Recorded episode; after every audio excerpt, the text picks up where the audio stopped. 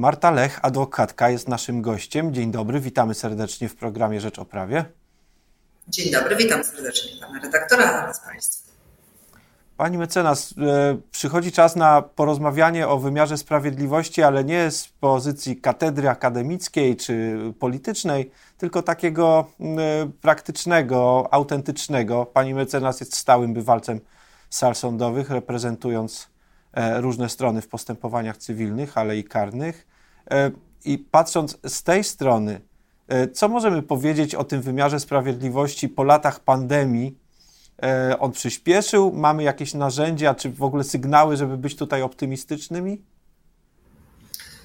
No wprost przeciwnie, panie redaktorze, bo wydawałoby się, że samo prowadzenie rozpraw w trybie zdalnym może spowodować e, nadanie bardziej wartkiego biegu tym postępowaniom. Tak się jednak nie stało z przyczyn zupełnie innych, w moim przekonaniu. Jakich? No przede wszystkim takich, panie redaktorze, że jest, e, mam wrażenie, e, ogromna zapaść wymiaru sprawiedliwości w zakresie orzeczniczym, w zakresie obłożenia sędziów sprawami. Znane mi są przypadki, kiedy sąd wyznacza termin rozprawy kolejnej rozprawy rozwodowej za rok od e, dnia dzisiejszego, czego kompletnie nie rozumieją klienci, którzy no, chcą załatwić sprawę najbardziej priorytetową i najbardziej ważną w swoim życiu E, rozstać się z małżonkiem, a muszą czekać na kolejny termin na dzień dzisiejszy, na przykład na styczeń 2024 roku. To jest totalnie abstrakcyjne. E, rozprawy zdalne mogłyby przyspieszać e, to postępowanie, te postępowania, dlatego że po pierwsze no, jest to dużo większe ułatwienie. Nie trzeba mobilnie stawiać się na, na e, różnych terminach, często w różnych miastach na, na tych rozprawach. E, I pełnomocnicy mają łatwiej, i strony mają łatwiej, też sąd ma łatwiej, bo wystarczy wysłanie linku na daną rozprawę i ona może się e, odbyć. Nie trzeba wysyłać szeregu zawiadomień pocztowych. Ja sobie to tak wyobrażam, że jest to mm, od strony administracyjnej również spore ułatwienie dla sądu, a jest sytuacja wręcz uważam dramatyczna, jeśli chodzi o wydziały cywilne. Zwłaszcza tutaj mam doświadczenie e, w Sądzie Okręgowym w Warszawie, w Sądzie Okręgowym Warszawa-Praga, ale też i w innych sądach. W Sądzie w Siedlcach e, też te terminy oczekiwania na rozprawy są bardzo długie. Ale co jest powodem, pani mecenas? No bo jakby stwierdzamy taki fakt, a okiem praktyka, co pani widzi, że co jest tutaj powodem? Powodem jest to, że jeden sędzia ma na przykład w swoim referacie 500 albo więcej spraw. Ja słyszałam o takich e, sędziach, którzy mają po 1000 spraw. Ja no nie wyobrażam sobie prowadzenia takiej ilości spraw, e, wyznaczania terminów. Biorąc pod uwagę kolejność i też to, że w tych sprawach rozwodowych są tak naprawdę w jednej sprawie rozwodowej może być kilka postępowań, bo to, są, to, to jest wątek dotyczący władzy rodzicielskiej, jak są małoletnie dzieci, wątek dotyczący alimentów, wątek dotyczący kontaktów, czyli wszystko to, co się z tym wiąże. Mm, jest to skomplikowane, wymaga to wyznaczania kilku terminów rozpraw, a przy takim obłożeniu to fizycznie jest niemożliwe, żeby sędzia sięgnął do danej sprawy częstotliwością raz na 3, raz na 5 miesięcy. I wyznaczając nawet rozprawę od godziny 8.30 rano, no nie ma szansy, jak się to policzy, nawet gdyby sędzia orzekał pięć dni w tygodniu, nic innego nie robił, tylko był na sali i rozpoznawał e, rozprawę i uczestniczył w posiedzeniach, nie ma szansy wyznaczyć tych terminów przy takim obłożeniu e, w szybszym czasie. Fizycznie. No tak, to można tylko współczuć osobom, które rzeczywiście się teraz rozwodzą. Jak szybko można się rozwieść w Warszawie, pani mecenas, realnie? Realnie bez orzekania o winie to i tak jest najmarniej pół roku. A mówimy tutaj o sytuacji takiej, w której nie zostały jeszcze wprowadzone przepisy, które były zapowiadane, że będzie obowiązkowa mediacja, co przecież wydłuży czas tego postępowania. Więc przy braku orzekania o winie, pierwszy możliwy termin to jest najmarniej 6 do 8 miesięcy, kiedy y, strony się mogą rozwieść w trybie zdalnym, co może trwać w sytuacji totalnie uregulowanej przez małżonków 15 minut. To na taki termin trzeba oczekiwać kilka dobrych miesięcy, albo nawet kilkanaście czasami. No tak, to, to takie przewrotne podejście do tej konstytucyjnej roli państwa ochrony małżeństwa utrudnia jak może. Ale mo, może, to nie jest, może to nie jest miejsce i czas na, na, na złośliwości. E, chciałbym jeszcze zahaczyć temat ławników, pani mecenas, bo dużo ostatnio słyszymy o ławnikach w Sądzie Najwyższym i wszystkich problemach z tego wynikających. Pani pierwsza prezes nie chce ławników za przysięgach. Tym, tymczasem no, ławnicy teoretycznie powinni uczestniczyć w postępowaniach e, sądowych, pierwszoinstancyjnych, w sądach okręgowych, w sprawach rozwodowych ławnicy byli. Jak to teraz się kształtuje i co się tu zmieniło? Panie redaktorze, ja bardzo ubolewam nad tymi zmianami, które zostały wprowadzone przy okazji e, pandemii. Bardzo chciałabym, żeby nasz ustawodawca okazał się na tyle racjonalny i myślący o obywatelu, ażeby powrócił do pewnych rozwiązań, które dobrze funkcjonowały wcześniej.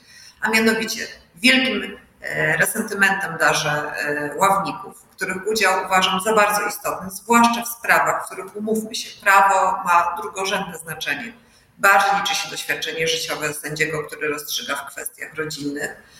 I bardziej liczy się też ten element społeczny, o którym byli ławnicy, bo oni nie musieli znać się na tych przepisach, których jest niewiele, ale ich doświadczenie często naprawdę wiele wnosiło do tych spraw. I mm, nie będę się zgadzała z tym poglądem, że to są osoby, które były, mm, które były tam nieprzydatne, bo i tak sędzia o wszystkim decydował. Często zdarzało się tak, że sędzia pod namową, i to było widoczne nawet na sali rozpraw e, ławników, zmieniał swoje zdanie na dany temat. Poza tym ławnicy wypowiadają się w kwestiach życiowych. Sędzia jako jednoosobowa, jako jednoosobowy mm, referent patrzy też na przykład na kwestię dotyczącą orzekania o kosztach utrzymania małoletnich dzieci na pewno inaczej niż te dwie osoby, które siedziały po bokach i które mają zupełnie inny pogląd na to, ile co kosztuje, biorąc pod uwagę różnice poziomów cywilizacyjnych, nawet na których często funkcjonowały i ławnicy, i na przykład e, pan sędzia. Dawało to wypadkową, która była często e, no po prostu sprawiedliwa i miarodajna.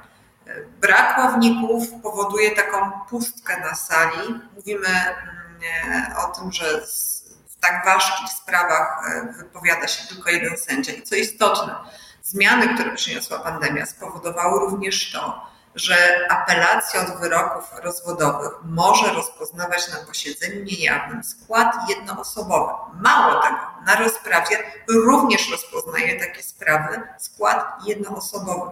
To jest moim zdaniem bardzo duża bolączka, bo w sprawach najtrudniejszych sąd powinien orzekać e, w składach e, trzyosobowych, tak ażeby ten wyrok naprawdę był sprawiedliwy. E, nie odbiegał od, od standardów. To jest tylko dwóch sędziów, a wcześniej de facto o danej sprawie decydowało sześć osób. Teraz mówimy o dwóch osobach. No tak, to rzeczywiście jest duża, duża różnica. Pani mecenas, czy da się zaobserwować jakąś różnicę merytoryczną w orzecznictwie z czasów, kiedy mieliśmy sądy w składach trzyosobowych ławniczych i potem apelacja do trzyosobowego składu zawodowego, tak to przecież było, a teraz jeden sędzia w pierwszej instancji jeden w drugiej. To, to naprawdę czuć jakąś tutaj różnicę? Bardzo dużo, dlatego że stworzono też iluzję e, rozpoznawania zażaleń bo e, zmieniona procedura cywilna przewiduje, że zażalenia od postanowień w trybie zabezpieczającym wydawanych przez sąd pierwszej instancji, czyli sąd okręgowy, a już mówiąc bardziej po ludzku, sąd wydaje postanowienie w przedmiocie, dajmy na to, zabezpieczenia alimentów i też e, kontaktów. I wcześniej te wszystkie zażalenia były wysyłane do sądu wyższej instancji, po dwuinstancyjność. Sąd apelacyjny okręgowy rozpoznawał w składzie trzyosobowym. Na chwilę obecną jest zażalenie poziome, czyli się w praktyce wysyła zażalenie do tego samego wydziału, do innego sędziego, który też tam orzeka, czyli do kolegi, koleżanki. To, co szumnie zapowiadano, że będzie miało miejsce, czyli zmiana, że nie będzie nepotyzmu, że, y, że będzie przejrzystość, klarowniejszość, to wręcz idzie w przeciwnym kierunku, dlatego że nie zarzucając sędziom absolutnie, ale jednak jest coś takiego ludzkiego, taki czynnik ludzki przy rozpoznawaniu zażaleń. Koleżanki, która siedzi obok, jak ja w dniu dzisiejszym będę rozpoznawać zażalenia na jej postanowienia, ona jutro będzie rozpoznawać zażalenia na moje postanowienia. No, e, jakby sam odsetek e, uwzględniania takich zażaleń, podejrzewam, że takie statystyki nie są prowadzone, bo byłyby niekorzystne na pewno dla ustawodawcy, ale ja nawet widząc w praktyce, czy to ja składam zażalenie, czy moi E, koledzy, koleżanki, adwokaci składają zażalenia, pełnomocnicy.